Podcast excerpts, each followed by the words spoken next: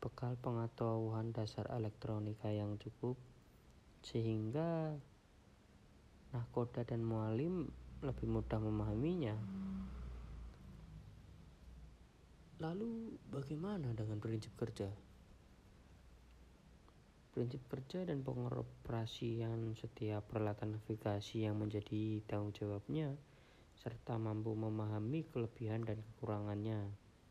Alat untuk mengukur kedalaman laut dan alat untuk mengukur kecepatan kapal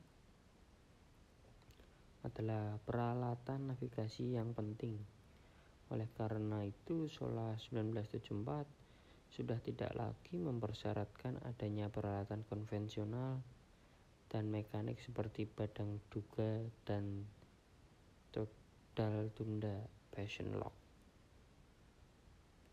dan sudah banyak ditinggalkan para navigator